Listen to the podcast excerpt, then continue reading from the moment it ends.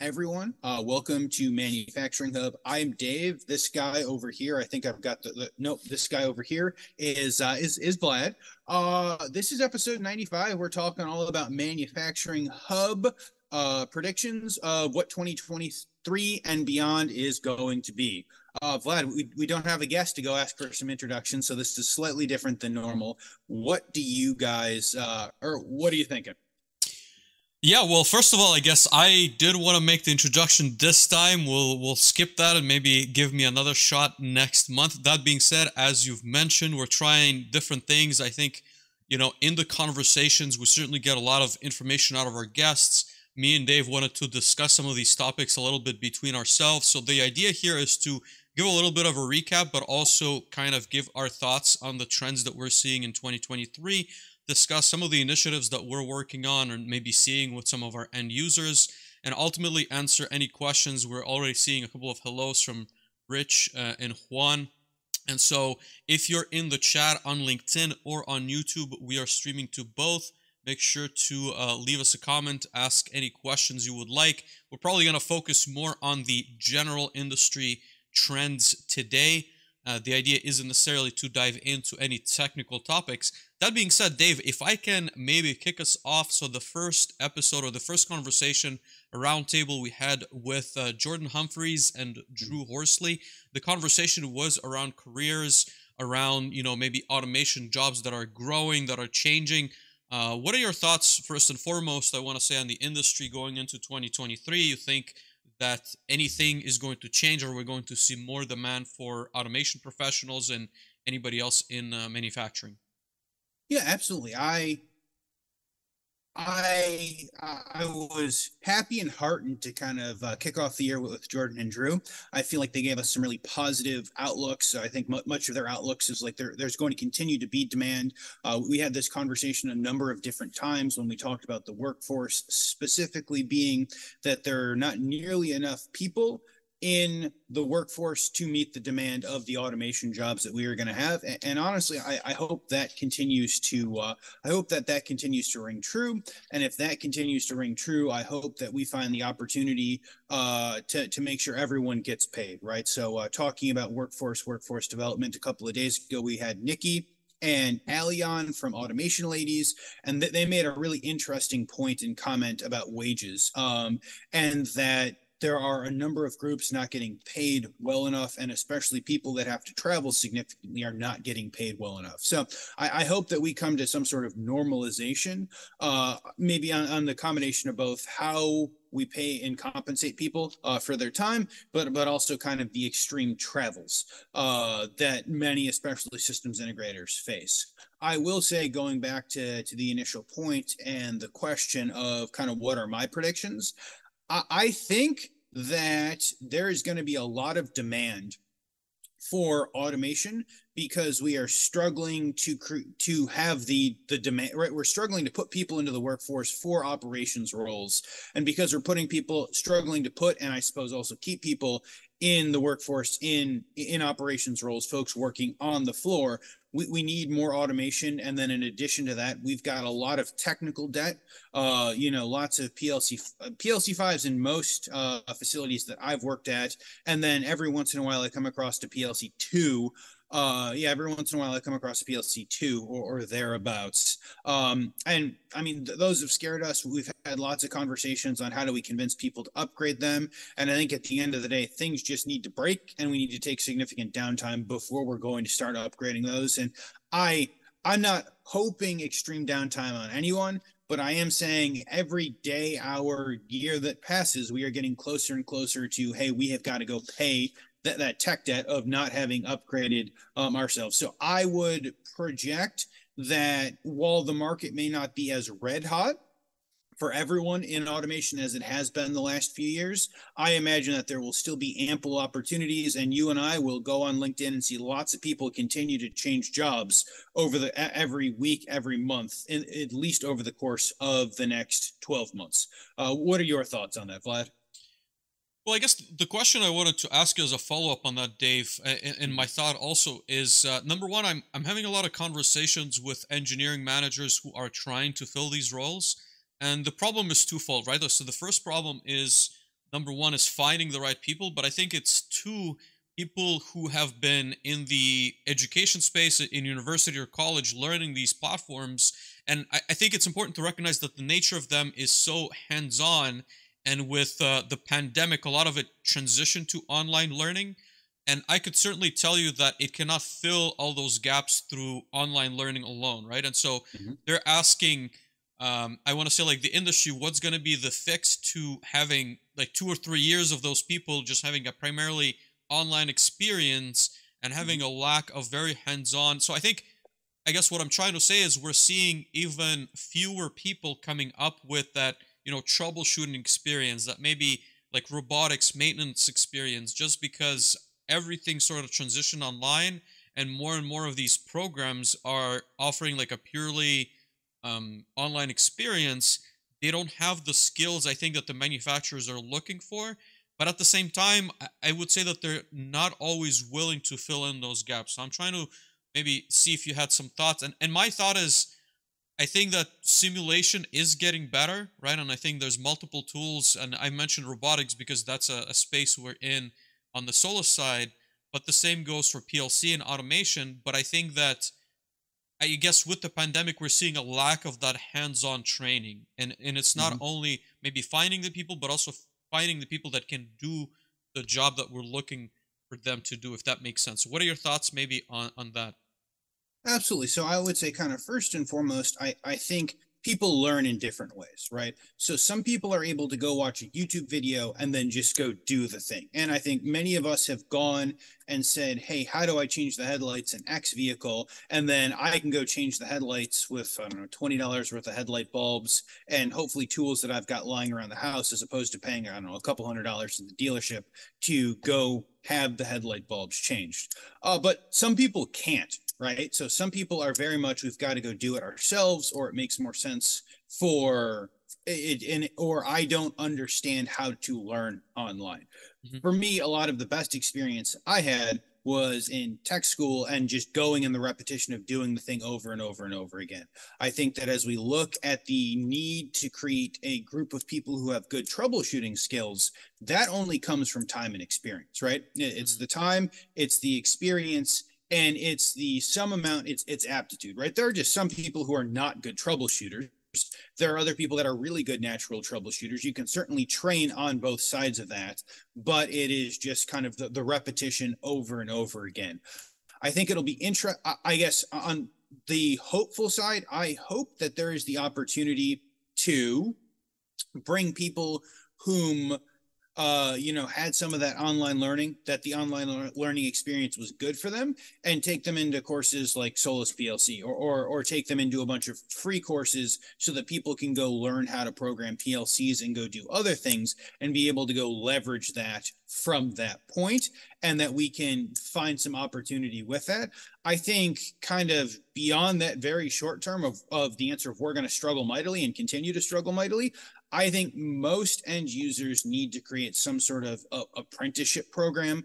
Um, I, I, think it's probably beyond an internship program, right? Like, I think we need people who can go to some amount of tech school or people who are interested in doing this. And hey, we commit to going and spending, you know, five hours, 10 hours a week training them. And then they're going to spend five or 10 hours a week going and, and learning and following people and doing hands on things.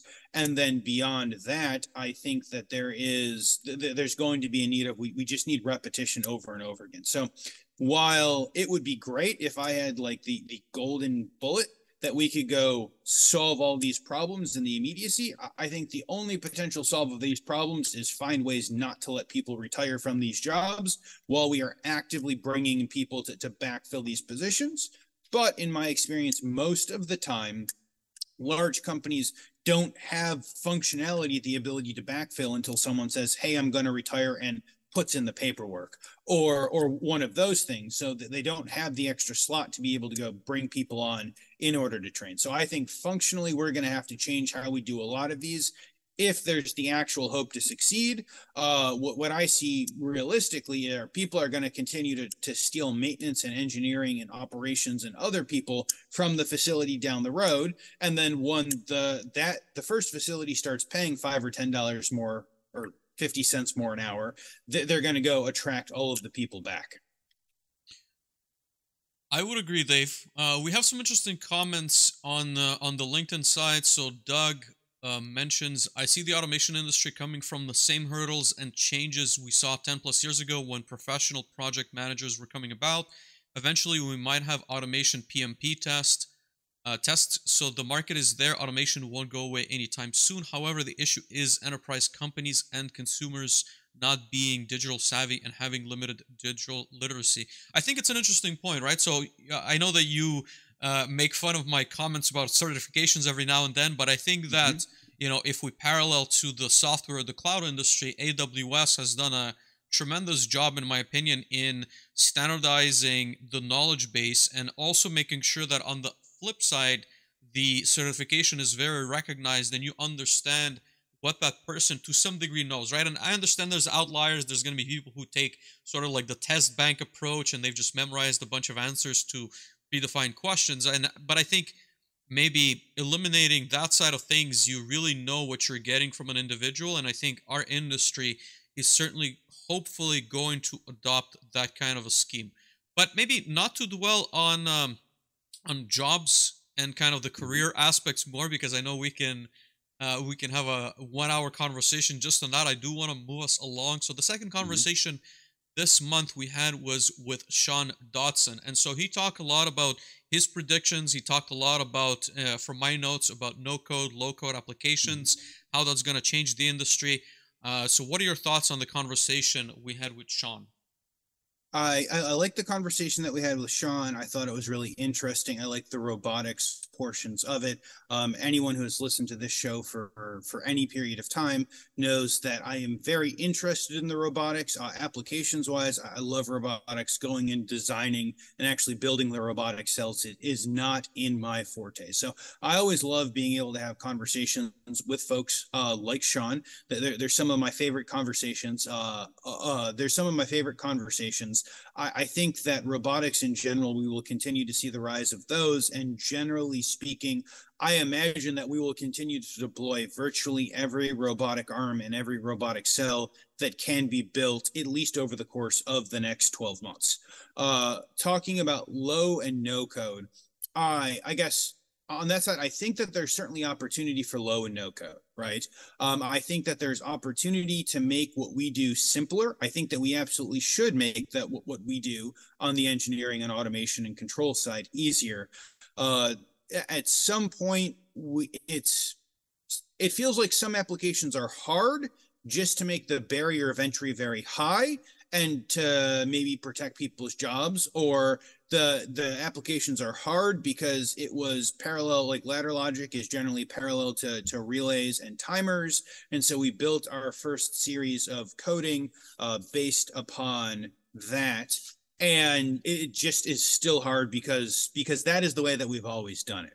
So i think low and no code opportunities are really good opportunities I guess in my experience looking at low and no code, it's really good for groups who have already been doing some of that work. So if it's a systems integrator, if it's a service provider who is, let's say, deploying a an, an, MES, right? I think there are a number of, of MES low and no code opportunity options out there. So if we've got the ability to go deploy an, in MES and we can do it in, in plain text and we can go drag and drop widgets and other things like that, I think that that makes a lot of sense. What I have seen very little success is is the end user going and purchasing it and then trying to carve out 20 people's time in order to actually go create the application internally and then go deploy.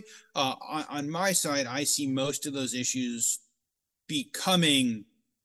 I see most of those issues becoming um, we already don't have enough time to do the work we're struggling and already need this tool. How am I supposed to go find six months out of my year? So how am I supposed to go find a thousand hours this year to go build the tool internally?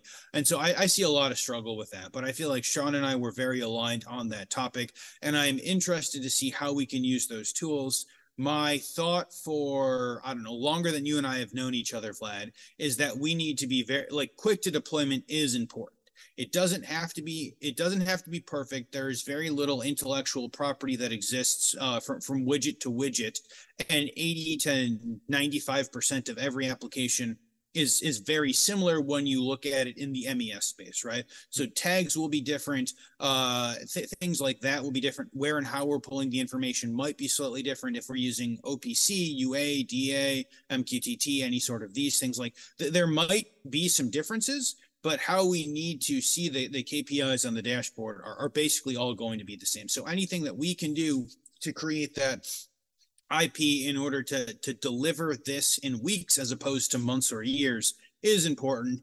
And while I feel like Sean was a little bit more uh, on the the low no code bandwagon th- than has been my experience, I hope that more people are able to take solutions like that and drive them into quick to value results.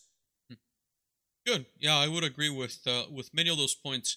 Uh, Dave, we skipped over a comment uh, that was left in chat. I guess there's just so many conversations coming up and people are responding to each other. So I do want to go back to this before maybe I give my thoughts on the Sean conversation. So yep.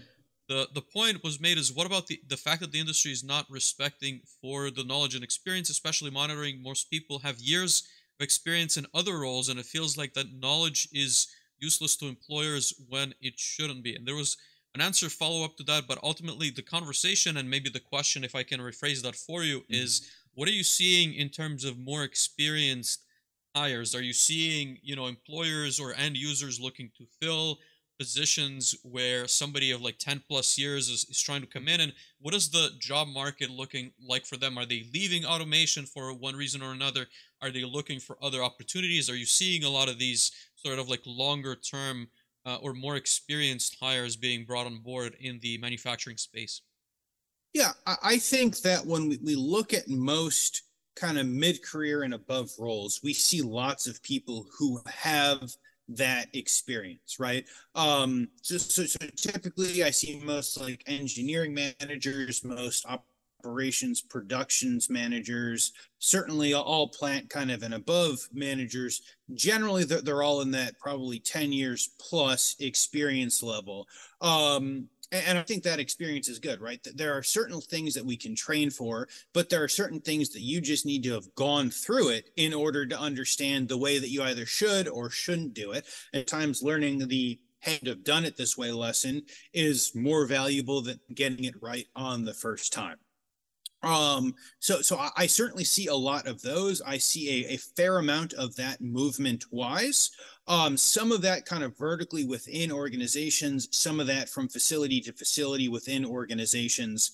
And then uh, beyond that, I mean, most senior systems integration folks have have a fair amount of experience. Uh, but but talking about that experience, right? So so kind of one of the key frustration points I hear year or yeah kind of year after year. Um, and i'm going to paraphrase this uh, for for uh, for answers that will be fairly obvious in, a moment. It is basically hey you know i've got a bunch of experience at three or four different companies and i've come to insert large manufacturer here.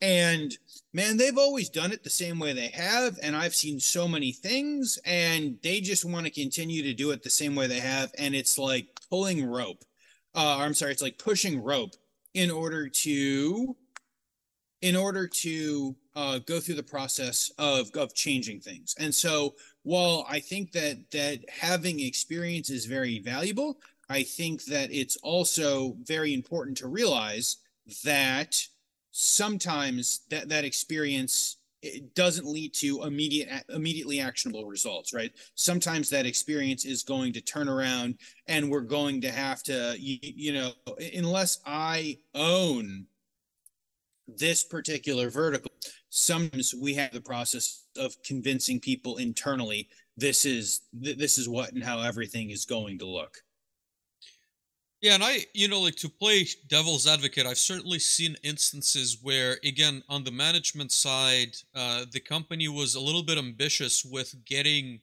I want to say, very inexperienced people into roles that, in my eyes, required a lot of experience, right? So that operations manager and then plant manager role, and then very quickly getting rid of that person because, quite frankly, they didn't have the the experience and the number of years. And I think the expectation was, well, we can get somebody younger at a much lower rate than someone with, you know, 10, 20 years of experience, and we'll kind of let them sink or swim, right? And I think, again, this is just what I've seen. It's very rarely successful. I think it's maybe like a short term play where, again, you can save uh, on the salary side, but you're definitely not going to run a manufacturing plant in which again, if you're a plant manager, you need to be understanding quite a few moving components of that facility. And I don't think it's just that simple to get somebody with a couple of years out of uh, university to uh, fill in those shoes. So I certainly, like, I understand that point, and people are commenting that it's also on the compensation side. Again, I think that uh, we mm-hmm. all want somebody as cheap as possible and as knowledgeable as possible, but ultimately, you need to realize, uh, you know, what sacrifices or maybe what trade-offs you're making by going that route. I, have certainly, I've not seen it work out in uh, all positive ways, so to speak. That would be my comment. Um, to go back to Sean's point, uh, I, Dave, did you have a, a comment? Good. No, no, um, I, I, was going to agree with that. Um, and then I, I kind of want to continue on, on the Sean side, but I want to ask you a question. Uh, kind of, I think we briefly talked about it with Sean, but the world has changed a bit in, in a couple of weeks since we talked with Sean and, and Doug in the comments here saying no code is chat GPT. And so I want to kind of get your feelings on low code and, uh, and give you a little bit of a soapbox to, uh, to continue our previous conversation on, uh, on chat GPT. Yeah, so uh, Dave and I had a conversation off stream. Uh, I'm usually, I guess, if you talk to me in, in general outside of the stream, I'm fairly skeptical. I'm usually uh, hard to sway in way, one way or another. And for the longest time, I had a fairly negative impression of Chat GPT. The reason being is that uh, at Solis PLC, we create a lot of very technical content, right? And so it requires quite a bit of industry knowledge. It is something that you cannot, I think, easily replicate through AI. Uh, I spent a bit of time experimenting with a couple of things on ChatGPT last night, and I've taking the time to sort of just try it out and see if I can leverage different prompts to create something a little bit more advanced. And what I found personally is that if you give it the, the right inputs, right? So if you feed it the right information, you can get a result that is substantially better than the average, right? So if you just ask a random question, and this is the way it was explained to me, the AI is going to give you a vanilla answer, right? Because it doesn't have any preconceived notion of who you are there's very clever ways to set the the tone so to speak for ChatGPT to give you the more advanced. So you can write something like write to me as if uh, you were a very knowledgeable analyst or a very te- like a technical savvy expert and you can get better results that way. But i think look i'm still just trying to experiment with things. My approach to any new technology is that it's not necessarily to be on the cutting edge, but it's just being knowledgeable enough so that if there is major change, I think they're, they're talking about releasing the next version, right? So this is ChatGPT 4, I believe, and before we were on version 3 and 2. Uh, so I think it's going to change quite a lot. So I would like to at least be knowledgeable enough to stay up to speed. Uh, but in the automation space, look, I, I've seen videos. There's people writing code for the Arduino side, on the Raspberry Pi side using ChatGPT. I think it's going to be useful for the very basic applications. I think it's going to be very difficult to create uh, a software that's going to be able to handle, let's say, a larger facility. But for maybe shorter snippets, if you forget something, if you're like, hey, I forgot how to set this I/O or create a debouncing routine for me in, uh, let's say, C++. I don't know how it works with ladder logic, so I've not tried anything on that side, but I think it, it can be useful in those very like basic applications where you just maybe forgot or if you're just uh, learning. I I think that you you are certainly. I mean, if we had this conversation 24 hours ago, we'd probably be about the same amount of bullishness on it that as we are now. I think you are certainly more bullish uh, on the the possibilities, right? So I think that there are certainly some interesting possibilities. As as I look at it, I think to myself, hey, is this an oppor- I guess I look at it as a couple of opportunities. In the immediacy, it's a hey, I've got a question, or I'm looking for a writing prompt, or I'm looking for maybe a top list of some things, and I don't want to go to Google. Maybe I'm looking for something slightly more specific, uh, but in similar Google search terms. and I, I can get kind of that that starting point. Um, I, I certainly don't think that we're to the point of it being able to regurgitate specific things. And I, I, I don't think that we're able to i guess i don't think we're to the point of it being like give me a senior technical analyst you know feeling on you know in, insert x metric right? Um i so i don't think that we're there yet. I don't know if it will get there but but i think it's certainly interesting as to how people can use it. Uh what i think and, and I have done very little playing around with this is, and, and, I would imagine that you would have to have your own instance and, and it couldn't be open, right? But like I would imagine, like let's let's take the Solis PLC information, uh, for instance. You guys have I don't know hundreds of hours, at least hundreds of hours of video, and tens or hundreds of thousands of words and, and pictures and documentations and things like that and be, because it is a course and all of those things you guys probably aren't going to go just feed and regurgitate all of that into into an open source uh, into an open source library. But in theory if you were to take like all of the Solis stuff if we were to take all of the manufacturing hub stuff which is certainly less uh less behind any paywall or anything like that because that that doesn't exist. But if we were to take all of that and, and ask questions to it like very particular questions like maybe we're looking uh, maybe we run into a particular problem problem with a you know a SLC 500 uh, a rockwell SLC 500 and we're trying to convert maybe we're trying to convert that to a CompactLogix or maybe we're trying to go get ethernet communication and protocol set up. And so i think that there's the opportunity for someone to go into a Solis PLC branded chat bot and you know say hey this is my problem. How do I solve the problem? And if you've solved the problem in one of those courses, go and kick that. Up. I think that is very interesting.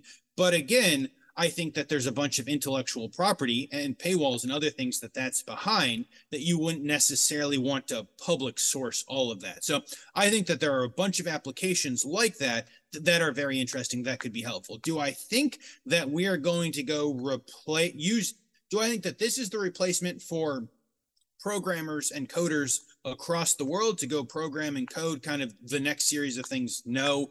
I think that if we were to the point of creating an artificial intelligence that could recode Google in a better way, Google or, or, or Microsoft would have done it and they would have launched a, a Google 2.0 or, or I don't know, Microsoft would have to pick something other than Bing or, or Edge in order to uh, in order to go do that. But I think that those are very interesting uh, opportunities when we look at industry, and I think that moving forward, most large organizations have fairly large knowledge bases. I think that those knowledge bases are able i think that those knowledge bases could get turned into a chatbot of some sort and that could be a, a very big opportunity and very helpful for everyone. Yeah, and to your point, Dave, I don't know if you know this, but Microsoft has acquired or is in partnership with uh, Chat GPT, right? Like I don't know what kind of an agreement. I think they're, they're a major investor. Exactly. I, I, I heard exactly. that they, I heard before the launch they were a major investor, and I heard that they invested significantly more after long. I think I heard it like they right. invested another billion dollars or something like that. If, but but I guess my point is, if Chat GPT could recode Office 360 or 365, then I think that they would be they would fire all of their developers, save hundreds of millions of dollars in overhead, and just have the artificial intelligence. So so in my opinion, we're not to the point of that replacing humans on the development side and there's a lot of conversations and again i know this because i've listened to a few podcasts on it so don't take my word as the, the, the single source of truth but ultimately there's conversations around it becoming more of a back end tool versus uh, like an open-ended marketplace right? Because i think microsoft has their own uh, mm-hmm. services that they're very interested in in augmenting through ChatGPT and not necessarily just opening it as a search engine.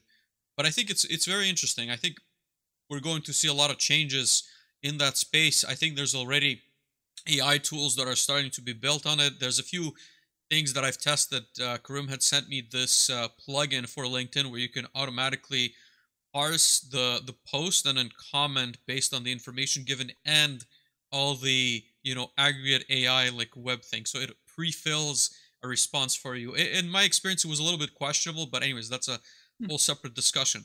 Um, I want us before we move on to Jim, which is also a very interesting conversation on data.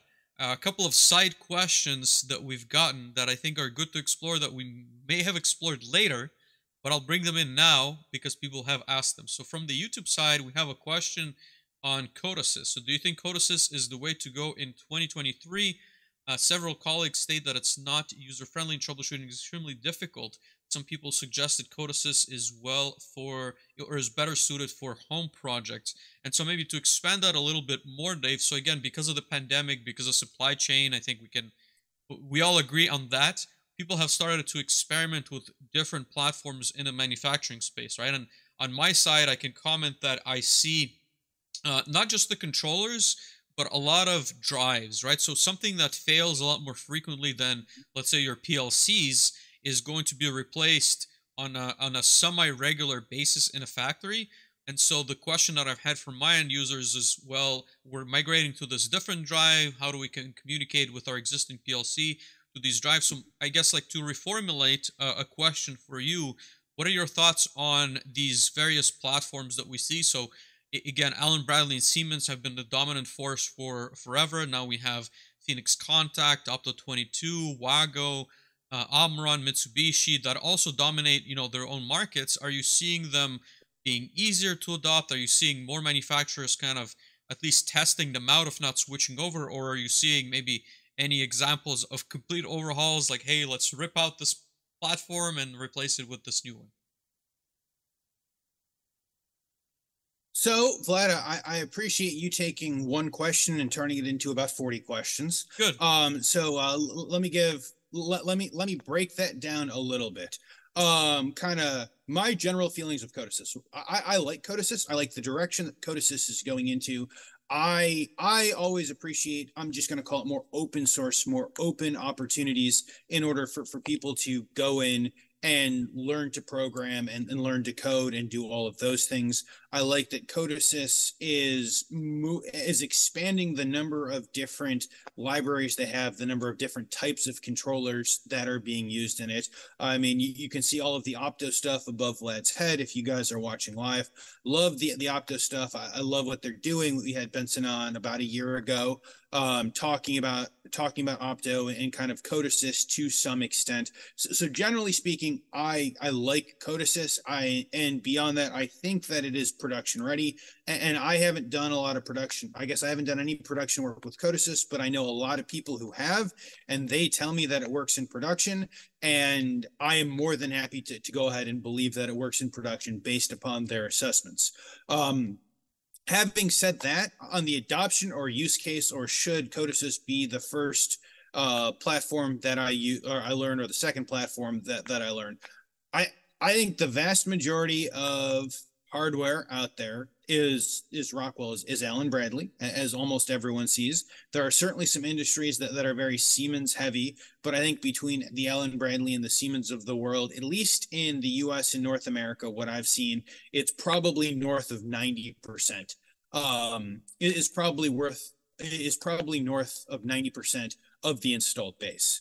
Uh, if I'm going to go suggest a, a platform for someone to go learn, I would go suggest probably in that order because it will be the best opportunities for people to go find jobs and expand upon what, what those jobs look like if you are looking for a platform, uh, like it, maybe you know the Rockwell, maybe you know that the Siemens, maybe you're looking for something else, maybe you're looking to go play on microcontrollers or something less expensive or something that doesn't cost thousands of dollars a year in order to have licenses on. Yeah, absolutely. Go go try Codesys. I, I think that it, it's I think it's a very good production ready software if I was going to start from scratch, I would probably strongly consider that myself, just because the the ease of use and and the varying types of programming languages. Uh, talking about MIC, I, I guess talking about with the pandemic and the supply chain issues, am I seeing kind of wholesale changes? I guess as I'm thinking about it, Vlad, I think in my career I've seen one wholesale change uh, from Rockwell to I, I, won't talk about the specific brand, but from Rockwell to a Codesys uh, to a Codesys brand. But that was a very special case of there being lots of issues with I/O cards failing randomly and Rockwell being unable or not even unwilling to go replace in the something like 56 lines that this facility had or 56 controllers that this facility had. And every hour of downtime was more than $100,000 of, of cost. So they just ripped everything Rockwell out of the facility and put in a, a Codesys brand. That is the particular but very, very edge use case th- that I have ever seen or heard of most groups, especially large groups that, that I know that are very particular on the Rockwell platform are we're gonna we're, we're gonna wait right we're gonna wait we're gonna go find someone who has it we're gonna go to ebay yeah we are not gonna go try to reinvent ourselves because it makes things like troubleshooting and everything else more difficult. Uh, have I certainly seen and talked to some smaller groups who are interested and willing to do that? Absolutely. Um, have we talked to the folks that we know at Phoenix and the folks that we know at Opto? And, have they, to, by general extent, had really, really good years and sold out of most of everything that they could make? Absolutely. So more people are using it. Um, I, more people are using it. I would not shy away from using it. Just generally speaking, I don't see the, the large organizations doing i don't see the large organizations moving that way at any time in the near future. And if you are looking to start to find a way to make yourself more marketable codesys sadly at this point is not the platform that i that i, I would suggest. How about you vlad? Are you seeing similar things? Are you seeing different things? Are, are you single-handedly going and changing every uh, facility in montreal over to only codesys no i mean i certainly resonate uh, with uh, with your answer, Dave. I think it's an excellent or an interesting platform that's coming up. I've certainly not seen a lot of it in the field. As you mentioned, I also have connections who are highly reputable in the automation space who have, you know, it, it's one of those things whether like we never want to see it in our factory or we absolutely yeah. love it. That's the only thing we program in we're very deeply specialized in Codesys, and typically, you know, that comes mm-hmm. also with like Beckhoff experience. They they program like TwinCAT Codesys, so I think it's more of a blend and more of like where your expertise lies. And so, if you're coming more with a stronger software background, I've seen people gravitate to those platforms versus uh, you know the more traditional kind of ladder logic first um, dominant uh, platforms that you've mentioned both in North America and Europe. But yeah, I would agree that uh, I, I, think I would start with those platforms if I'm looking to land a job and if I'm, you know, doing some home automation stuff. But even then, I think if I'm personally doing home automation, I would go with uh, a couple of other options than maybe Codesys, but I think it's still a good, uh, mm-hmm. good alternative to consider. Um, the other question, well, Dave, I, Go ahead. I was going to say, but before we move on, I, will say Vlad and I again are, are excited about Codesys. We will have Codesys examples on this show uh, later this year. Um, so you guys stay tuned, uh, follow along. We will have some Codesys examples on this show and, and more people that program in Codesys a, as we get further into the year. Uh, back to you, Vlad. First time I hear about this, but it's it sounds exciting. it's not the first time you've heard about it. It's not the first time you've heard about it. It's just the first time you thought of it this way. It's going to be good. I'm looking forward to it. Okay. The other question that is important, and that was also on my list of things, but, but uh, machinery as a service or mm-hmm. product as a service. I know me and you talked a little bit about robotics as a service, uh, yep. robotic cells. Uh, what is it? Bright Machines, I think, embraces that model to some extent. I, I guess like I don't know bit. what they're right a little bit, or they're trying to get in that market. Uh, I've certainly, you know, I'll give my two cents before I let you give your perspective on it. I've not seen a lot of these because I have been working with fairly large organizations that have the capital to just purchase the machine or the cell or the um, you know the production line so to speak. So i'm certainly curious you know what you're seeing if you've seen some of these deals and maybe even for someone who's not familiar with um, this type of an operation or offering could you maybe break that down for us before you give your thoughts on it? Absolutely. So I think there are a variety of machines as a service opportunities out there. Uh, I'm going to give kind of a very simple one, and then we can talk about some applications, and then we can talk about kind of my, thoughts on it, right? So the, the easiest option th- that I've seen is palletizers, right? So, so, most manufacturing organizations, at some point, we make our widgets and we've got to put them in pallets so that we can wrap them up in saran wrap and so that we can go ship them. Um, having said that, lots of palletizers cause problems for people and they can be fairly expensive and they can be long lead times. So uh, the concepts of we'll just call it robots as a service or machine as a service palletizer is instead of saying, "Hey Vlad, you've got to go spend we'll just we'll call it a quarter of a million dollars in order to go buy this palletizer, you get me a bank loan. It's going to take X number of weeks or months. We will deliver it. You will sign off on it, and then we'll never talk to you again unless you give us another purchase order in because it's broken or you need more training or something like that, right? So, so that that is that that is kind of the the very quick way of how kind of legacy systems integration machines go. Uh, we get a purchase order, we build the thing, we deliver the thing, we we run off at X rate, and then do maybe some sort of training, give you some sort of documentation, and you own it. Uh, as a machine or robot as a service, palletizer as a service, the concept there are a couple of different concepts. I'm going to lay it out the way that that in my mind I like the most, right? So in that we say, hey, Vlad, instead of $250,000, you run at X number of hours per day. Um, we'll get you go to go commit to a contract, but instead of instead of ca- causing you to pay $250,000 up front, you're going to have to pay, call it $50 an hour. So every hour you run this, you, we're going to pay $50 an hour. We're going to commit you to some number of hours, either per month or per year for, for some duration of time. And then that way, you only pay when you use it. Now, if it breaks, if there are some issues with it, I don't want you screwing around with my machine because it's got to run in order for me to get paid on it. So I'm going to go service it. I am going to go do the preventative maintenance. I am the person that you're going to call if there is an issue and we're going to go fix it. And ideally, we are selling a bunch of similar uh, palletizers like this. So if there's a big issue, maybe I'm just going to bring another robot with me. And if it's a robotic issue, we're just going to pull the old robot out, slap the new robot in, jam the jam the program in, and you're going to get up and going. And I'm going to go pull the other robot off to the side, and we're going to figure out what's wrong with it. Maybe you get the same robot back. Maybe you get the the new robot but you're up and running and then i'm going to go take this robot back figure out what's wrong with it and go put it on the next palletizer and then you commit to, to I would imagine it's some multiple of that $250,000 over the life of the contract. So call it maybe 3x over the life of the contract.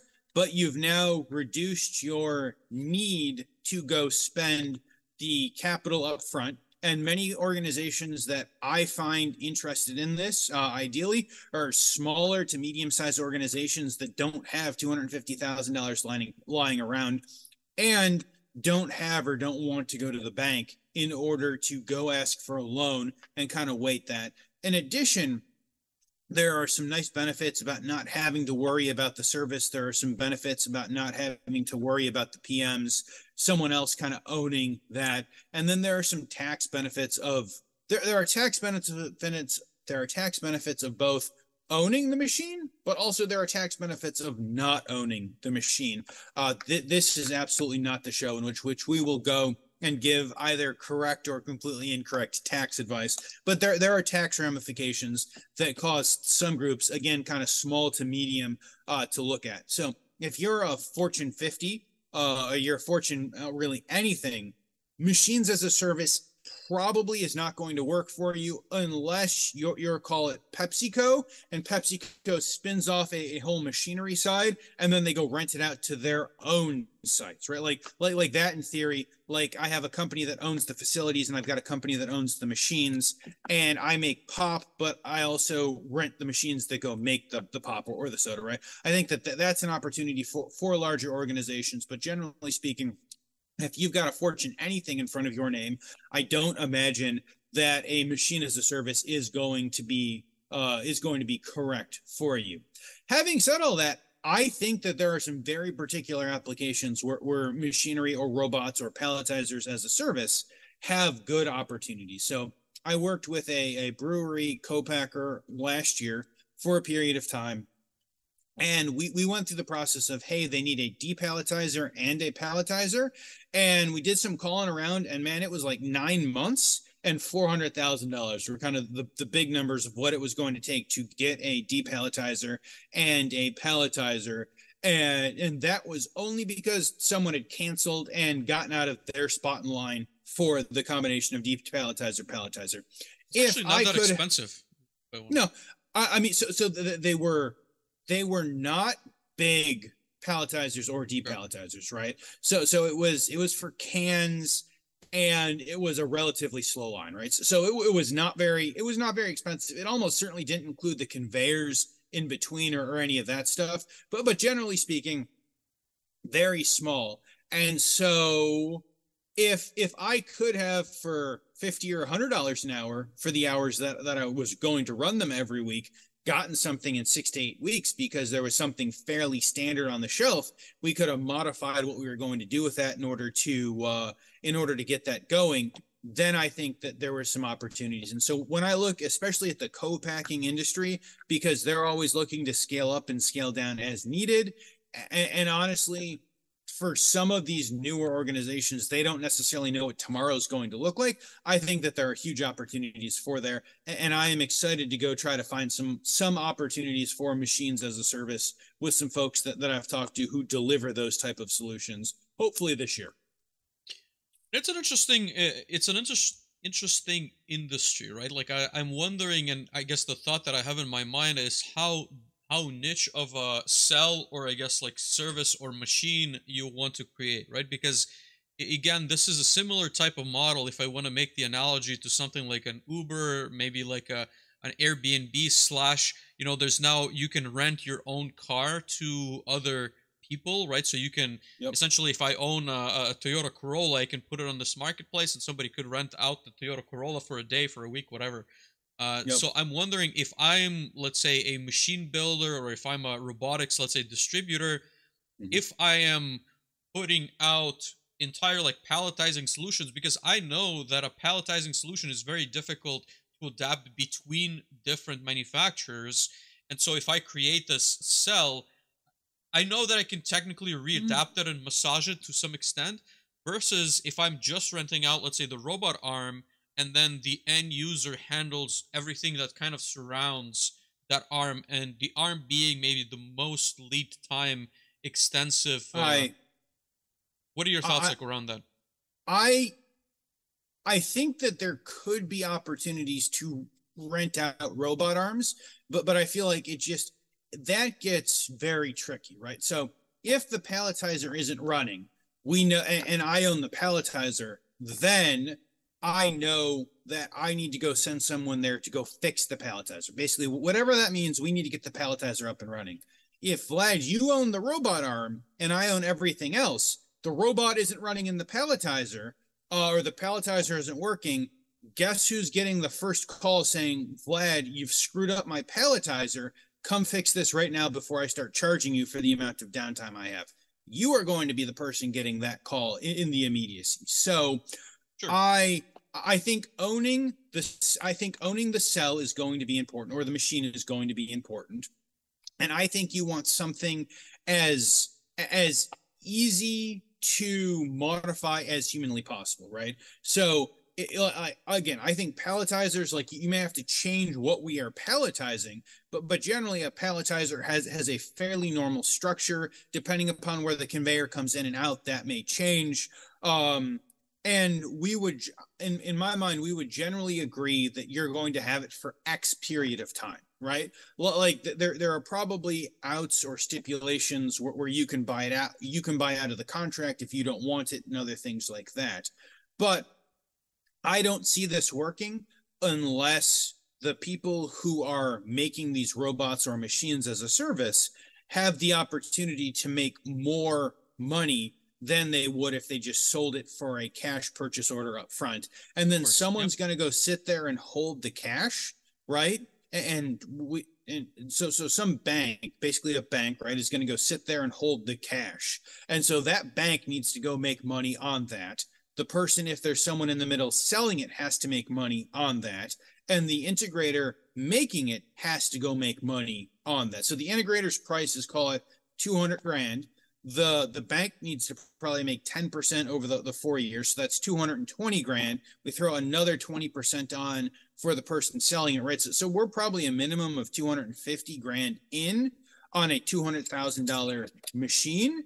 And then I would imagine at some point, because there's service and other things like that, you've got to add more costs. So, so maybe we're $300,000 in on a $200,000 machine. And then again, some people are going to want to go make multiples of that if they're not going to go get paid out all at once. So you will pay more, but you'll be able to, in theory, get it immediately. And there are some groups where, where leasing or renting will be beneficial for them for a variety of reasons. Sure, and I would say, you know, there's a lot of nuances in this entire business model, and I I have a lot of questions, you know, for you, Dave. But I will throw down the gauntlet if anybody's listening to our conversation and would like to maybe enlighten us a little bit more on the financials, on the liabilities, on what maybe the good approach might be. I think that would certainly be a very good conversation topic for Manufacturing Hub. I think it is an interesting, how to say it, structure to consider. But obviously, I have a lot of pros and cons on my list. And so I would certainly like to talk to someone who's doing these deployments to uh, understand it really well. So I have a guy uh, his name is also Dave. We can probably get him on when we get back to the robotics theme. We can go hammer on um, machines as a service. He and I have had a number of these conversations. I think that uh, I think it, it, could be good. We will certainly work on bringing him on when we get back to robotics. Ah, uh, goodness, Vlad, the, the, time has already flown. But I want to make yes. sure that we get some. I want to make sure we get some insights on uh, kind of the other topics and force yes. you to make a couple of predictions. So we had Jim Gavigan uh, come back on, almost 90 episodes in between. I, I, don't know how. Jim and I have probably had 200 hours of conversations in, in between episodes, but Jim, about 90 episodes in between uh, him coming on. What were your thoughts on, on what he's doing with data? What what do you think the future of that's going to look like? Yeah, I think that people like him and uh, Jim's team are going to be in more and more demand as we uh, progress with integrating every single component on the production floor into a database. Uh, and more specifically in time series, um, I want to say like analytics tools.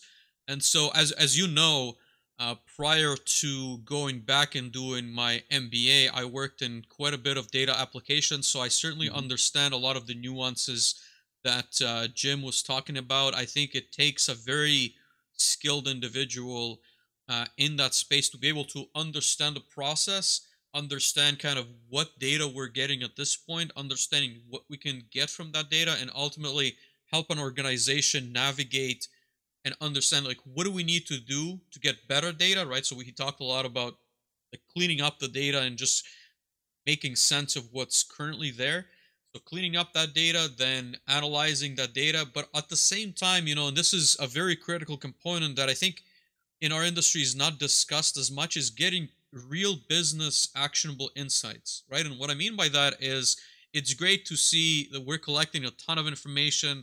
Uh, IO Link has been very popular on LinkedIn. Everybody likes to connect to sensors that send you a ton of data, but ultimately, uh, we are all here, and I think like we are all getting paid because we're able to put more cases out the door, right? For better or for worse. And I understand there's nuances to that, but ultimately, uh, we need to be able to make better process, have less scrap, and ultimately improve the profitability of the manufacturer. And so, to come back to the data point, I think there's a lot of missed opportunity in saying, hey, well, we can connect more data, we want to get more data uh, you know, we can collect faster data, more reliable mm-hmm. data, but ultimately, none of that matters until we can better our process.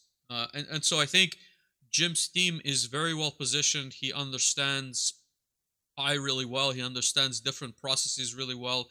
He's got t- uh, teammates from various verticals, and uh, I think people like that are going to be more and more needed in the industry. As uh, as I've said, again as we collect more and more data. So those are my thoughts. Dave, what about you? I, I would agree. Uh, I have known Jim since for almost the entirety of Industrial Insight, and uh, and, and I agree uh, with, with your comments. I think that uh, I think that industrial machine and manufacturing intelligence is going to only become more valuable. And I think the real value is when we can create business cases for that. Uh, very similar to, to what you you and I are working on, right? But I think that we need to create business cases for that data and for that information. At the end of the day, if we're not moving cases of whatever then the business isn't making money. And if the business isn't making money, then we're all going to be out of jobs at some point soon. So collect data, absolutely. Go use data, absolutely. Just make sure that you you somewhere in there connect the business intelligence to the manufacturing intelligence to make sure that the decisions that everyone is making make sense financially and as you and I have talked about for for many hours, Vlad, that is where I see most groups I, will use the word lacking to, to, begin with, but it's not just that they're, they're lacking that. It's that it's either so far outside of their consideration or their scope or any of these things of the work that they've done, like that they don't even consider it. And that is because I think the OT side and the business side are, are generally siloed in different areas, and, and most facilities don't do a good job kind of explaining the business side to the OT folks or, or, or vice versa to understand why we need to do this and, and, why it matters and all of those things. At some point, everyone knows that we need more throughput and we need less waste and we need higher quality and we need better on-time delivery and all of these things. But but in many cases, we don't do a good job explaining the business case for most groups, and and that needs to change. Now, I think the real question is do you think that's going to change in 2023, Vlad? Uh, look, I, I see it changing, obviously slowly, just like anything else in manufacturing. The comment that I would make is I think it's very easy to be sold on the idea that we need to get all the data before we do anything, right? And you've talked to me enough to kind of know that my thought is if we can collect it, then we probably should. Uh, but I place a, a caveat on that statement, right? Like, I think that it's great like on the technical side to say like hey we don't have enough data let's get more data right? Like and, and i understand that there's a there's a number of projects that can be en- executed there but i think ultimately what a lot of uh, i see or the misses that i see when i go to manufacturing plants is they have some sort of let's say like of an oe metric right? And again i'm not talking maybe like the very very small shops that don't have that but you have a way to measure some fundamental number of cases that are coming through your door, right? And if we get in a conversation with them and let's say realize, well, we would like to understand your downtime a little bit better, if we want to understand and identify bottlenecks a little bit better. So let's say we need to add more data to your line, we need to capture some of these sensors, or maybe it's already in the PLCs, just not in some kind of like an MES system, mm-hmm. fine, right? Like that's a three months to let's say six month long project. Someone needs to create the drawings. We need to install that. That that's great, right? But while we're getting there, there's still a number of projects that you can implement that you can still leverage your current data in in order to track either progress or I, I guess like degress. And so I think the trap that a lot of people fall into is waiting for having the right data in order to take action right? And so what i've uh, realized is it's it's the same even like on the tool side it's not as important which tool you pick right? So i talked uh, a little bit on linkedin about the root cause analysis tools.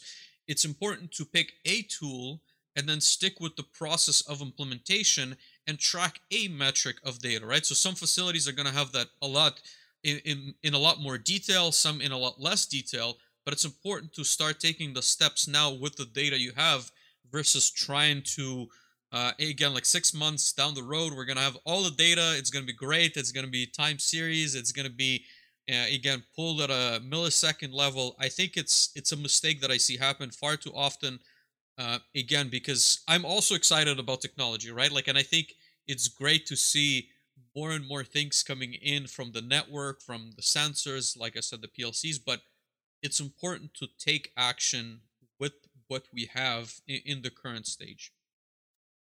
I, I agree. I so, so, Jim, I don't think he made the comment on this show, but but Jim likes to joke how, how many groups are, are ready, shoot, aim, right?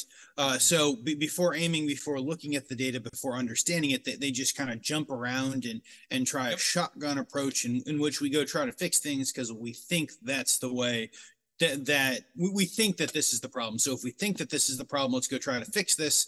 And oh, if we just made the problem worse, well, hopefully we've reversed the thing that we did to make the problem worse before we go try to fix it again because otherwise there are just compounding effects in which we we have suddenly made the process much worse. Hopefully we remember how to revert that process. I i think that, that there are lots of tools that will help us do that that aiming.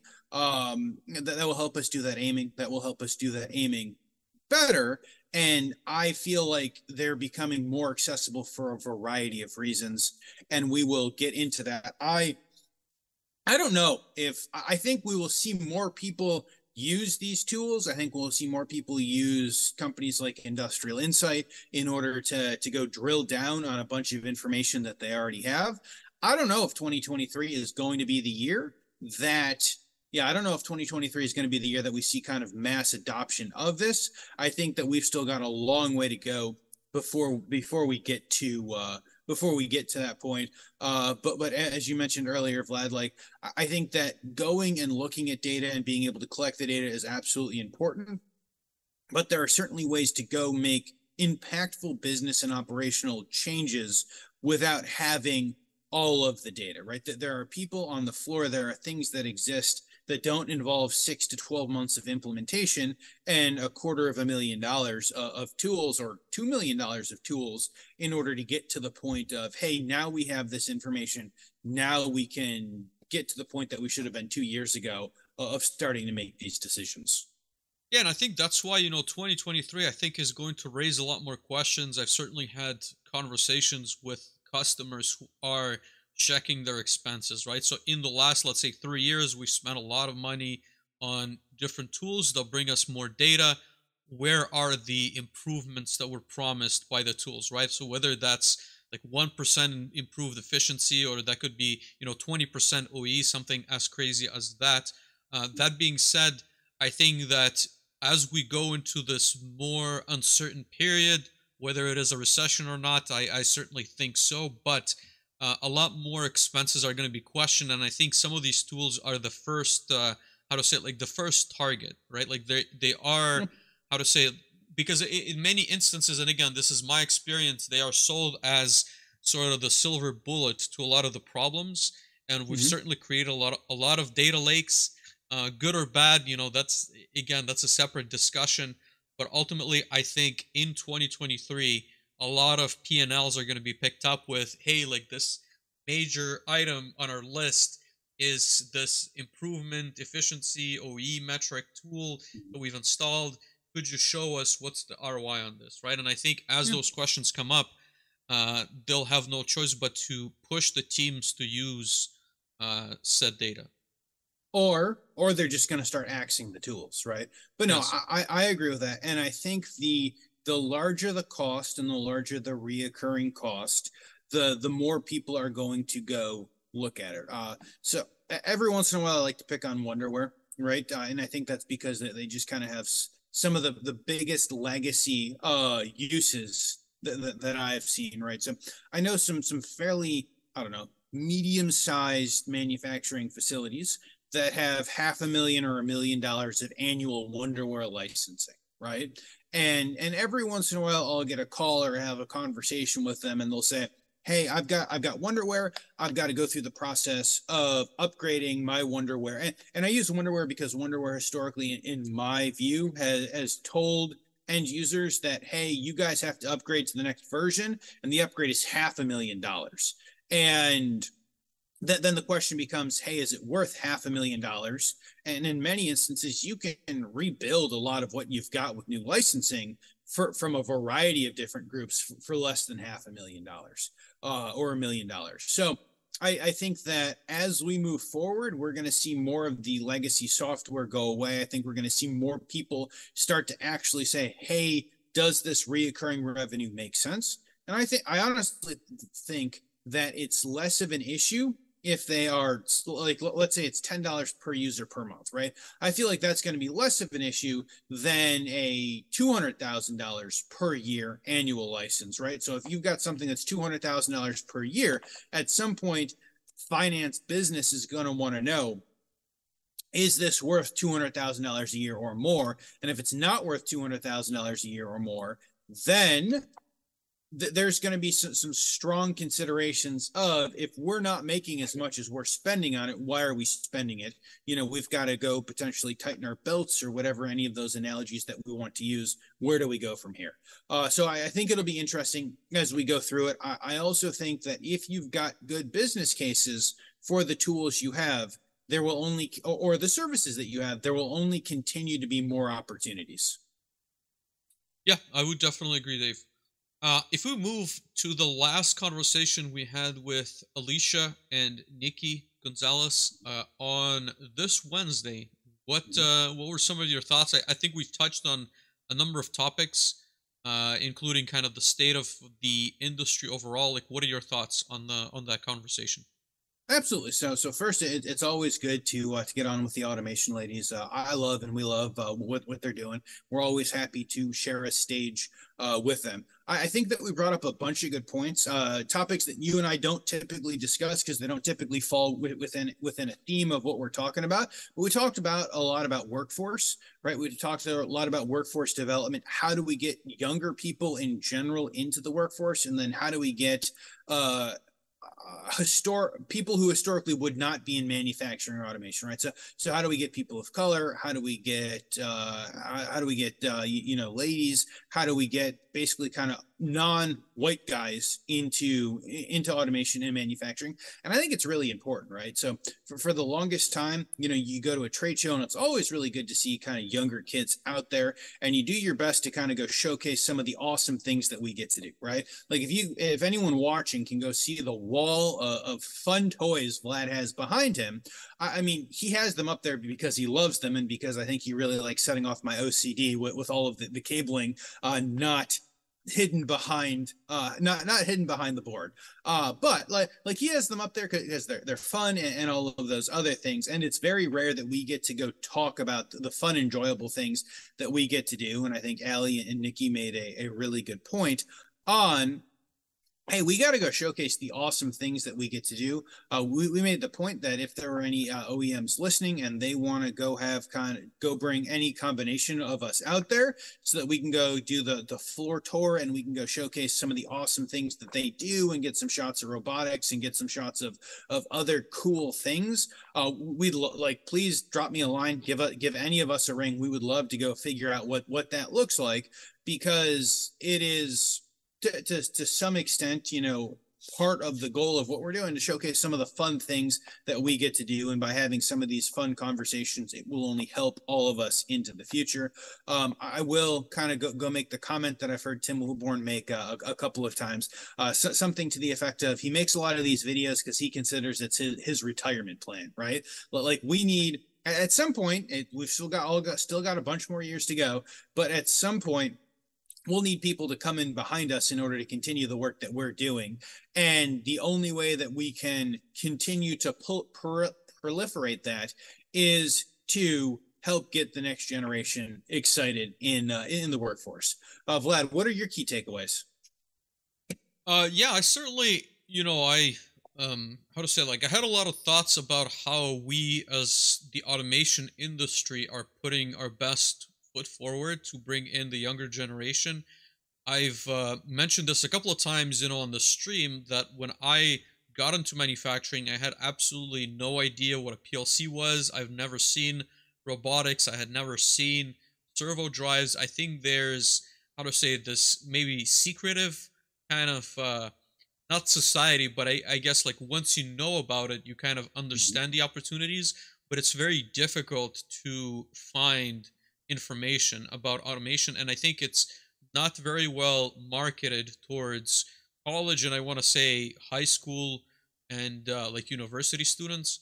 I'm certainly uh, like i've gotten in touch and i've been in associations during my bachelor's level at the at, at the engineering side with that would promote different like jobs different employers and I had sent them messages, and there are some projects in uh, in that through which like I hope people get a chance to see what manufacturing has to offer. Mm-hmm. But I think just like anything else, it will be very slow to change. So that's kind of like my takeaway. I think that manufacturers are not going to be uh, as reluctant as we would like them or as we understand. But I think as the younger workforce sort of takes over, again, like I, I use this uh, example a bit humoristically, but uh, they're not going to be as scared of a palletizer being posted on like TikTok and whatever other platforms, you know, quote unquote kids use these days. And so we will attract more people, right? So, um, but until that happens, I think it's just, I don't know, I think it's a little bit unfortunate, right? Because as I mentioned, the example of like Facebook, Twitter, and all those software first companies, they have a ton of open source projects. You can read about everything there is to know. You can literally reverse engineer a lot of their code and they they make it available for free, right? Like for free in the open and it's very interesting for someone who's in the engineering space to see that and like, "Hey, I would like to work there because you know, there's really cool tools being made, there's interesting challenges." And I don't think we're doing as good of a job at exposing the interesting challenges in the automation space. So that's kind of like my main takeaway. Uh, but at the same time, you know, on the positive side, I think there's a lot of opportunities. I think the space is shifting. I think there's a lot of changes in the kind of like the workforce environment, right? So there's uh, a lot less of this 90% travel lock in. There's a little bit less of this whole uh, mentality of you have to pay your dues, so to speak. I think there's a lot more inclusivity. I think there's a lot more uh, conversations about better salaries, right? So I think the rates have gone up quite significantly for a number of reasons in uh, in mm-hmm. automation. So I think it's an even more how to say it like suitable career for many. That's uh, th- those are my takeaways from uh, that conversation. But we've certainly you know we've talked about a lot. We talked about clothing, which was also like very interesting, and I you know certainly have not faced the same challenges as Ali or Nikki, so I I can't talk how difficult it is maybe to find the right shoes, pants, or or anything else as a as, as a woman. So it's uh it's interesting topics for sure. So uh, hopefully now, they get solved for them. Now I want to say for anyone who who watch who listens to us only on podcast form and doesn't watch the live shows. Vlad is the biggest fashionista uh, who has ever stepped foot on a man- manufacturing floor. Um, yeah, Vlad just Vlad loves clothes. Um, yes. Vlad, Vlad owns many types of clothes. Uh, we, have all seen him in, in, many types of clothes. Uh, Vlad's next uh, next purchase will be to try to race Ali to own more different types of, of safety vests. I think Ali's up to seven. Um, by the time Amazon comes in next week, Vlad will be up to 24, and then it will just it'll, it'll be a race to the moon at uh, at that point. Good. Um, but no, Dave, uh, so maybe closing topics. Uh, I had listed a, a, bunch of trends. I think we've covered a lot of them in our tangential sort of uh, mm-hmm. small quest like conversations.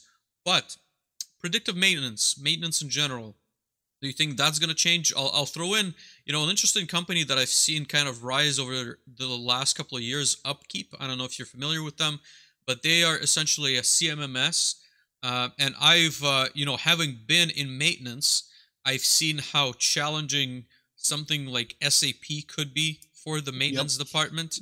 Uh, and so I see a, not necessarily a rise, but I see a lot of people developing these smaller tools that address a very specific kind of need.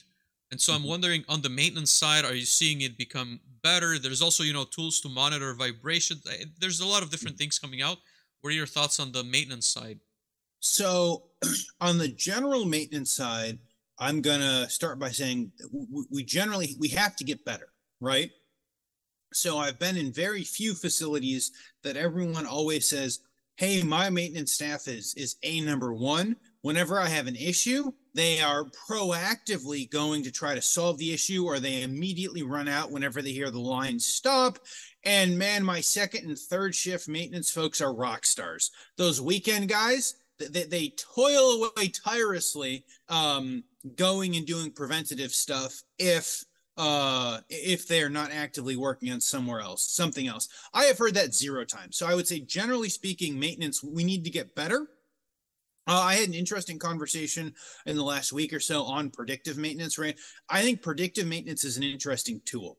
I see very little predictive maintenance being used well. I'll say kind of used well, but kind of the, the, conversation was i think predictive is a tool in the tool belt right so, so we need preventative maintenance right so j- most facilities if we're a little bit better on preventative maintenance um, our facilities would run better in general. So i think preventative maintenance is a tool. I think predictive maintenance is a tool. I think training and making sure that we have well equipped our, our general maintenance staff and to make sure that we're all in line with things that need to be done. I think all of these are, are all of these are items that, that we as an organization must we, we as kind of a community and a number of organizations must become better at if, if we are hoping to succeed in those business cases in the future uh, kind of beyond that i would say that when i go and look and talk to, to when i go and look and talk to maintenance folks my conversations are generally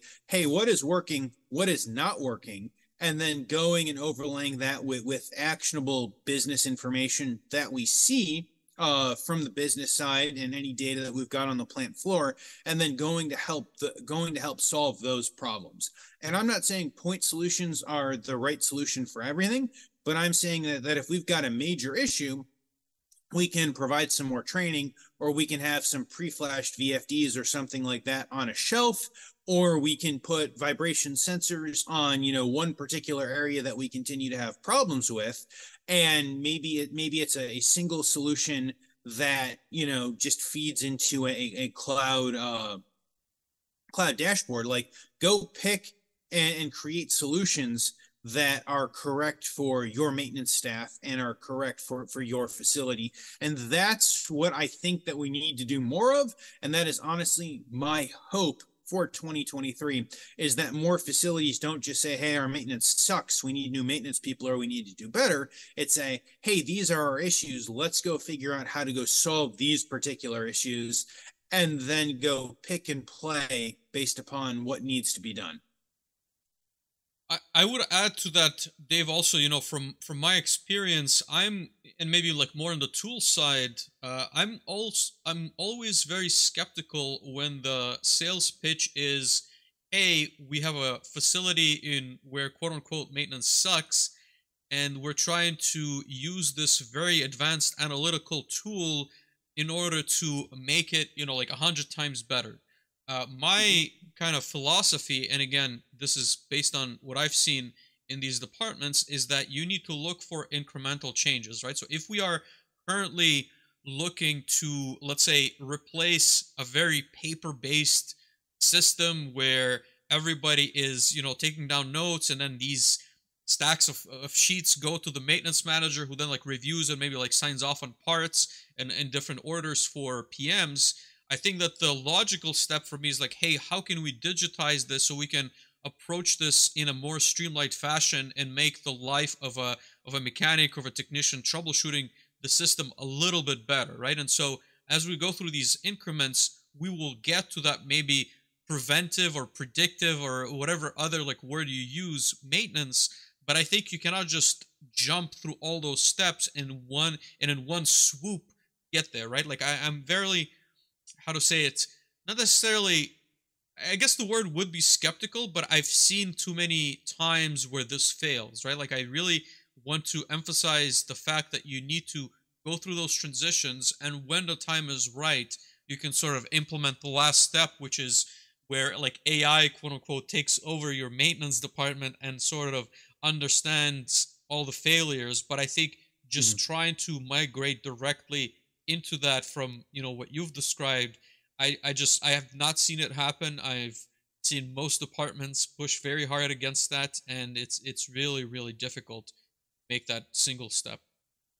Absolutely. I would say to that point at the core there's still people and they're still the same people who you'll be asking to go, go use these tools. I've seen people do really great work with very few tools and I've seen people completely ignore the CMMS, and there's just 4,000 open maintenance items that hmm. just don't get done. and there's there's lists of preventative maintenance that everyone agrees needs to get done into the CMMS and they just don't get done and we've got machines that break because that doesn't hmm. work. So a tool is not going to solve your issues. A tool can a tool either exacerbate the issues that you already have because other things aren't getting done or will help solve the problems. Uh, the, the tool itself is not going to be any sort of magic bullet. You still need to do the work of having the right people in place and align all of the goals together in order to get that done. Absolutely, and it's coaching the people right. It's monitoring what's being done, what's not being done. It's re-explaining the system. I think like that's the real challenge. I I really don't think that the tool or the implementation is the challenge. I think we have the technology. I think the tools are getting better. I think that they're making people more capable, quote unquote. But it, it really takes time to implement these in place, and it takes a very skilled, I think, person to lead that change. Um, next a uh, couple of last final items, Dave. You know, we're almost there. Digital twins, uh, production efficiency, uh, simulation. Uh, what are you seeing on that side? Are you seeing any practical examples? I'm certainly, again, going to throw down that same gauntlet. I know that we're talking as a as a conversation or as a topic on manufacturing hub later this mm-hmm. year when it comes to simulation, digital twin. I've I've read a few case studies uh, on the Rockwell side. I don't think they've revealed a lot of the technical kind of tooling on how it was done, which maybe, you know, is the right thing to do, but I've certainly am curious what are you seeing and I'm curious to see more examples, more demos and kind of like more in-depth studies. So, I have I've talked to a number of groups who have worked in the digital twin and the simulation area, and I think that their work is honestly very interesting. I have not done work with facilities that have kind of that digital twin style. Well, no, that's incorrect. I have not done work with it with digital twins with facilities that have them. Uh, it's very possible that that some facilities that, that I work or have worked with have those digital twins. Um, so on my side, the digital twin, the simulation is, is really interesting. I think it makes a lot of sense, especially if the cost of the digital twin is in the tens of so i guess when i look at digital twins i think man this must be expensive it's probably a hundred to two hundred fifty thousand dollars minimum had conversations with groups that say kind of depending upon the simulation it could be in the tens of thousands of dollars and i'm like oh i mean th- this is much more reasonable for a bunch of different groups so I think it's interesting. For me, it's one of those areas that I I more so know who to call when I run across one of those applications, as opposed to have a bunch of really good kind of questions and informations. I, I think we're going to do digital twin and or simulation at some point later this year. Got a couple of people who we can hopefully get on to talk about the experience that, that they have. But generally speaking, I think digital twin simulation. We're going to continue to see more opportunities with it. I've made this this comment a number of times right? So 10ish years ago I, I designed an aircraft facility right? We did it on engineering grid paper that we all printed out. I taped all of this together and it was the entire conference room table right? The entire conference room was just push pins and, and tape of hey we're going to go put this thing in this place. We, we cut it out on grids and we kind of moved machinery and airplanes and, and all of that around the facility. And honestly, if we were going to ever do it again, we'd just spend the money and, and, simulate the whole thing because it would probably be cheaper to simulate the whole thing and be able to showcase it in a simulation um, and easier than it would be to invest all of that time and money and hours to uh, to go do the other side of uh, th- than to go do it kind of the old fashioned way. So I fully imagine that we're going to see more of that, especially in new build facilities. I think if you're a medium to large sized facility and you're looking to go make major changes um, of lines and other things, I, I, think that that makes sense. That, that is a relatively insignificant portion of a much larger uh, of a much larger project. So I, I fully imagine we are going to see more of that into the future and on my side, I look forward to go experiencing some more of that because I, honestly think it's a really cool technology. If I can maybe provide a, a bit of a perspective, because I think that the digital twin, I want to say, and it's it's loosely defined. I feel in general in our industry, and I think that it's very unclear to many what uh, what kind of challenges it can solve. So I've had you know conversations where I, I thought we were just like not on the same page when it comes to the definition right and it, okay. again i'm maybe not going to pitch the definition but i will pitch or i will explain like a use case right like where i think it would be an interesting approach and so again you can probably look up who i worked with at the time but ultimately we had a production line of uh, uh that costed more than 10 million dollars and so in order to test certain r&d projects and this would be you know we're running like different materials we're running a, a new sku that we would like to build we were looking to run you know different plastics a different mold from a different manufacturer. And so we had a test line completely separated. So imagine like a 10 10 million plus equipment worth of a line just sitting there being maintained for the purposes of r&d testing right?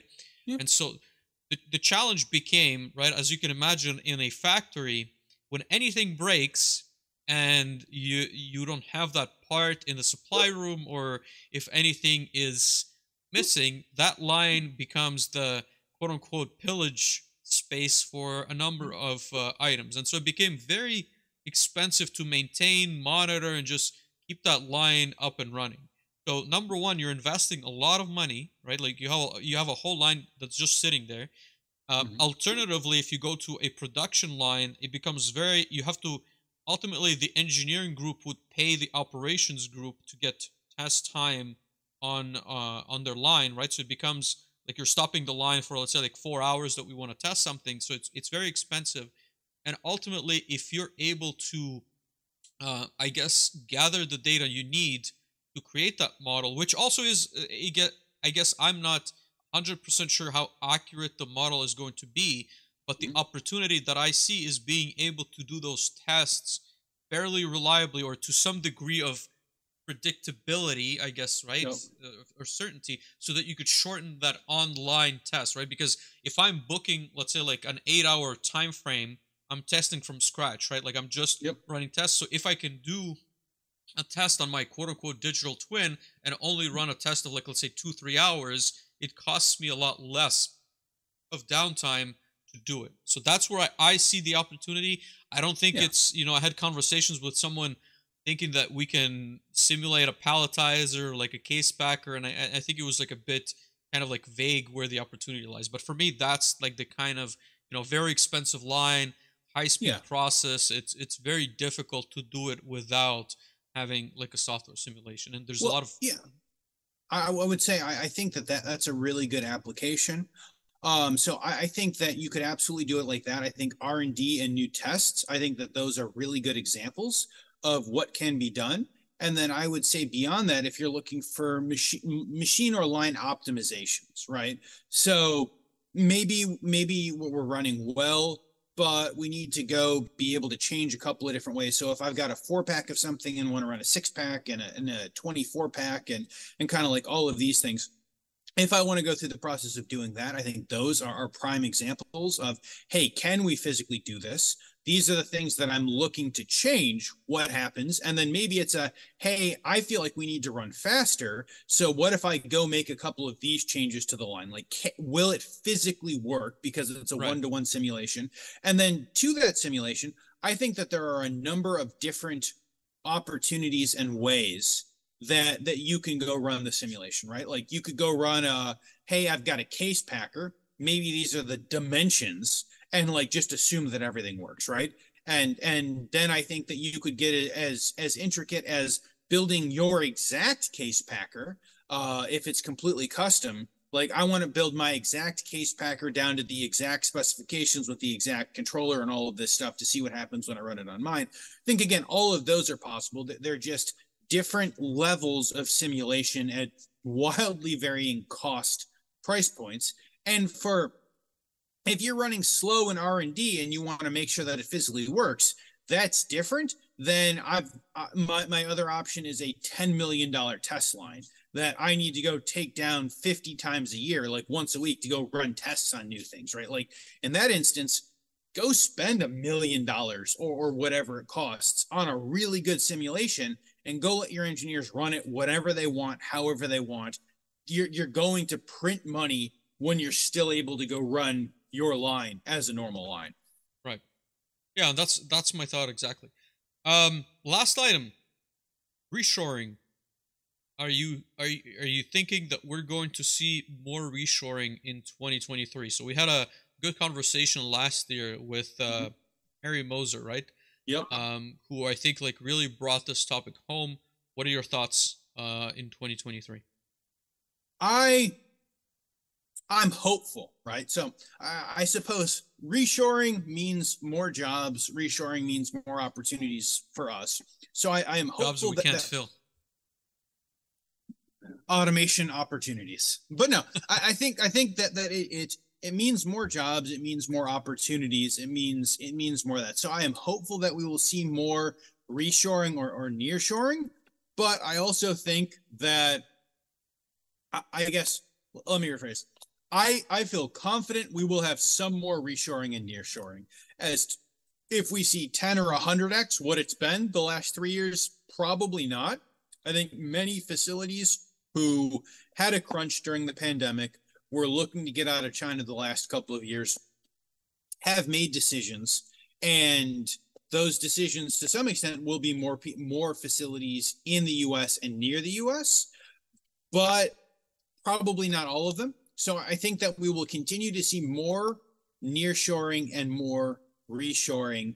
I don't think that there's going to be a huge surge of saying, okay, suddenly we have 500 facilities in each state and we need to go suddenly fill and automate these. Like that, I don't particularly see. That, I mean, we honestly could not handle the demand for. So I am hopeful that we'll see more as to how much more we see. I think we're probably going to generally continue the, the trend and I think Harry and oh goodness, I think it's the reshoring initiative. I think there are a bunch of groups that do some really good work there, and I am hopeful that we can continue down that path.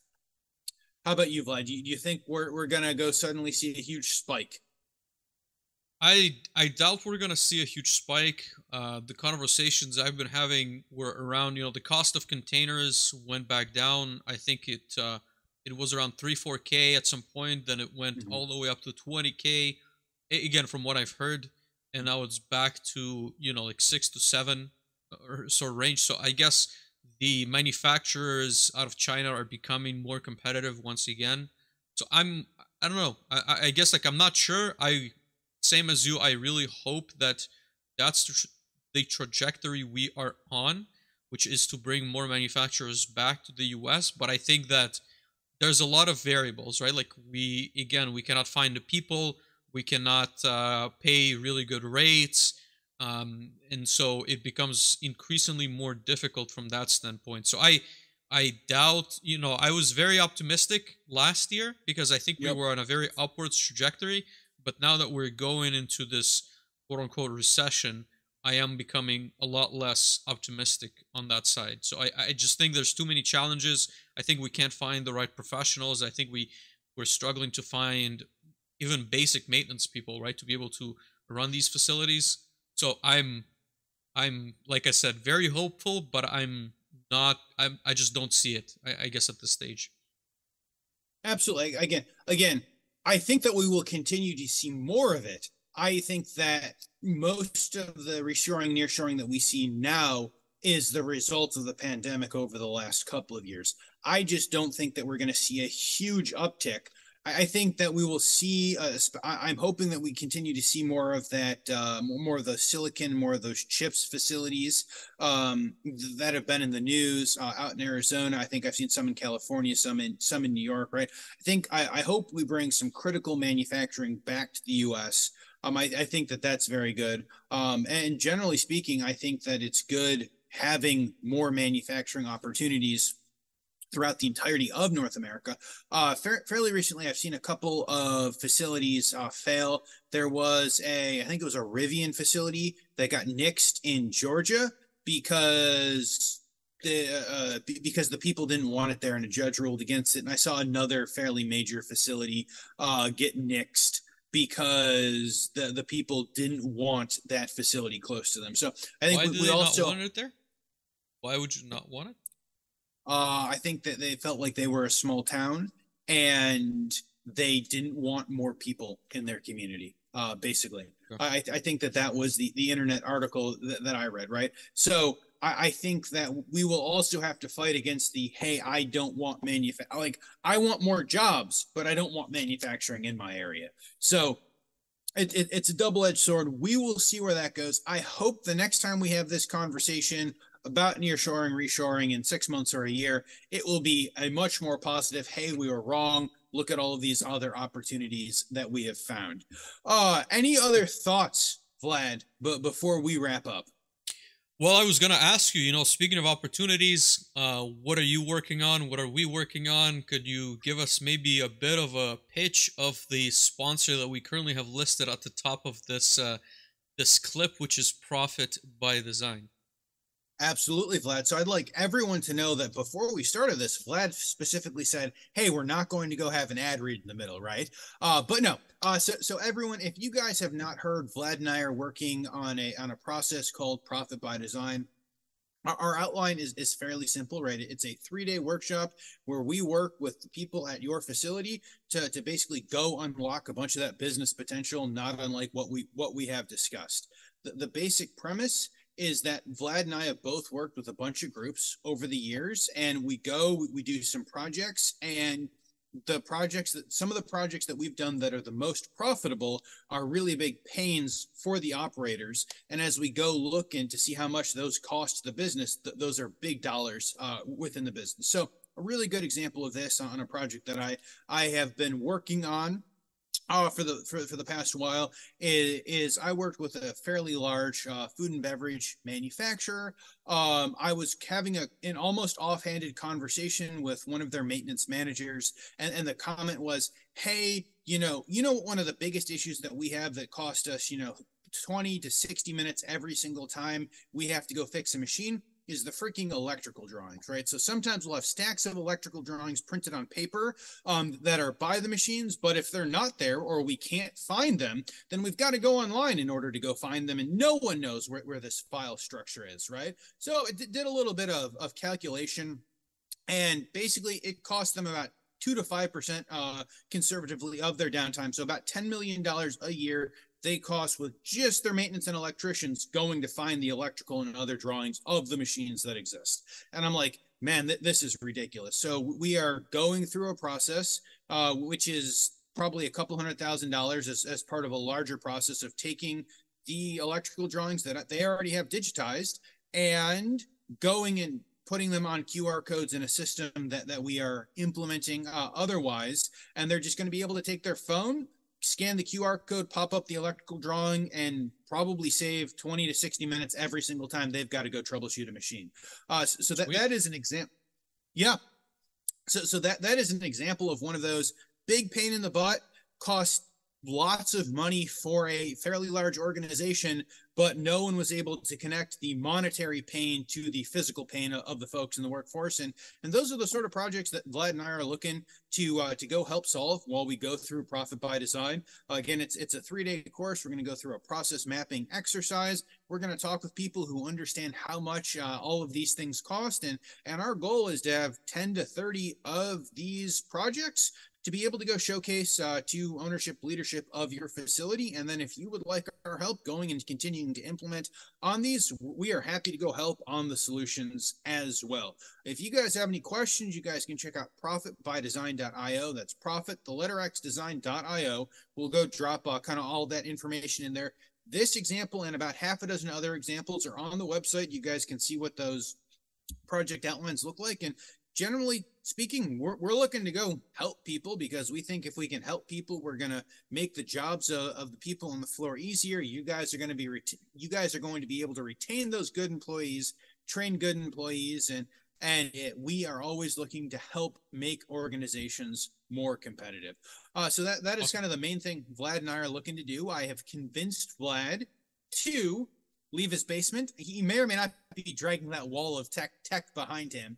Uh, so call now if you would like to see Vlad in person. Uh, yes, and then, then maybe some some flashing call now sign uh, would would be good uh, at this point, Vlad. But uh, but no, we, we are excited to uh, to do that.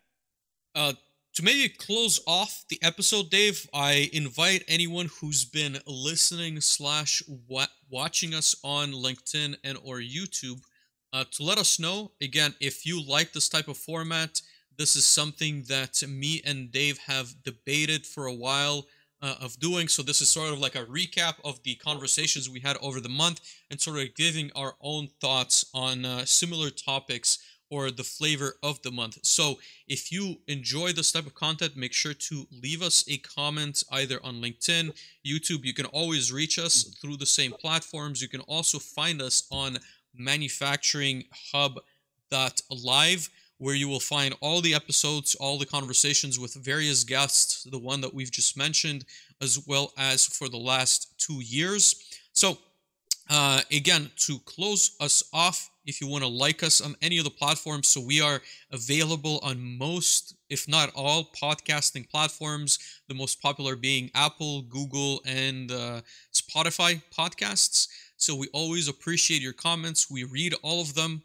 And you will also see all the show notes both on the website as well as any of those platforms if you want to check out some of the books, some of the, um, I want to say, the topics we talk about. We do link back to the content. So if you're driving, if you're at the gym, if you're doing something other than watching us on LinkedIn, that's where you can find us. Appreciate everything. Appreciate you, Dave. Thank you for taking the time out of your Friday to chat with me and the guests that we've had both on LinkedIn and YouTube. Last thoughts? No, I think this is amazing. We should let you close more often. Thank you, everyone. We'll see everyone on Wednesday talking about ITOT convergence.